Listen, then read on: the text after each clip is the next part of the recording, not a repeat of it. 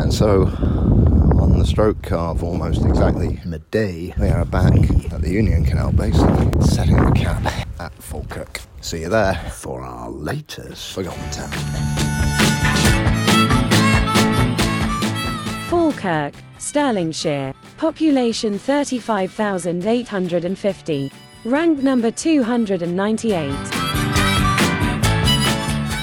Good to have you back on board, Patricia. Here's hoping you can keep virus free for the remainder of the walk. Do I detect a note of sarcasm, perhaps slightly ironic given that you're the one who appears to be struggling after a night at the beer festival? That was all in the name of primary research. I think we've had quite enough of this conversation already. You take a taxi straight up to Grangemouth, and I'll see you there. Oh, so I'm not invited to Falkirk then? Well, thanks a lot. Ciao. Cheerio. And don't forget to send me a massively inflated invoice, as usual. Anyway, sometimes if you want to do a walk properly, you're better off doing it on your own. And at least today, the towpath seems to be bringing in the opposite direction plenty of happy, smiling ramblers and dog walkers. And cyclists whose avowed intent does not appear to be to push me into the canal. Whether this is because it's a mild and dry Sunday afternoon, or possibly as they're suffused in the rather pleasant landscape of this route with its views across the Firth of Forth. Who can say? But it certainly cheers me on my way towards the destination. Hiya. Alright. uh, I'm walking through the canal tunnel, clearly hewn out of some pretty solid looking rock. And when I emerge blinking into the daylight, I will be in Falkirk. Might want to send an engineer to look at that leak.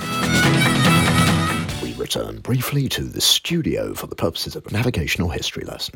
As you know, my walk takes me along two canals, and this is where they join. Historically, this was by means of a lock flight, but that was dismantled in the 1930s, rendering the Union Canal a worthless dead end. The Forth and Clyde, meanwhile, closed 30 years later, coincidentally on the very day the British Waterways Board came into existence, and eventually they managed to reopen both canals. And if you ever thought playing the National Lottery was solely a punitive tax on stupidity and unfounded optimism, think again, because whilst it might be both of those things, it also funded construction of the Falkirk Wheel, the only rotary canal boat lift in the world, which opened in 2002. This is what the Falkirk Wheel is all about. It's actually currently rotating, depositing the higher level boat back down so it can come through the lock onto Forth and Clyde Canal. And so, with the boat in what was the upper trough, now deposited into the lower pool, and what was the lower trough? Empty. Uh, now ready to take another boat, should there be one at the top. That's today's excitement concluded. Excitement over, maybe, but there's still time for a quick Falkirk fact attack. Whilst the unromantic modern construct of the Falkirk Council area covers nearby towns to be visited in coming episodes, this traditionally straddled the border of Stirlingshire, into which the town itself fell, and Linlithgowshire to the east. International sporting fixtures occurring here involved the Battle of Falkirk in 1298, after which William Wallace resigned as Scotland manager, and the Battle of Falkirk Muir in 1746, where the boys in blue came bouncing back with a sneaky equaliser.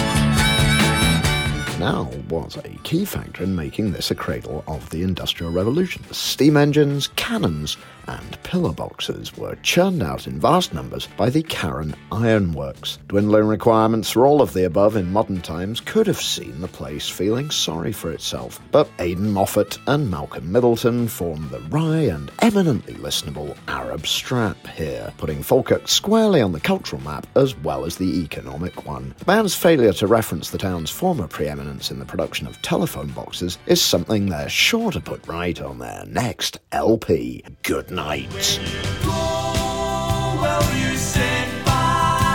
The podcast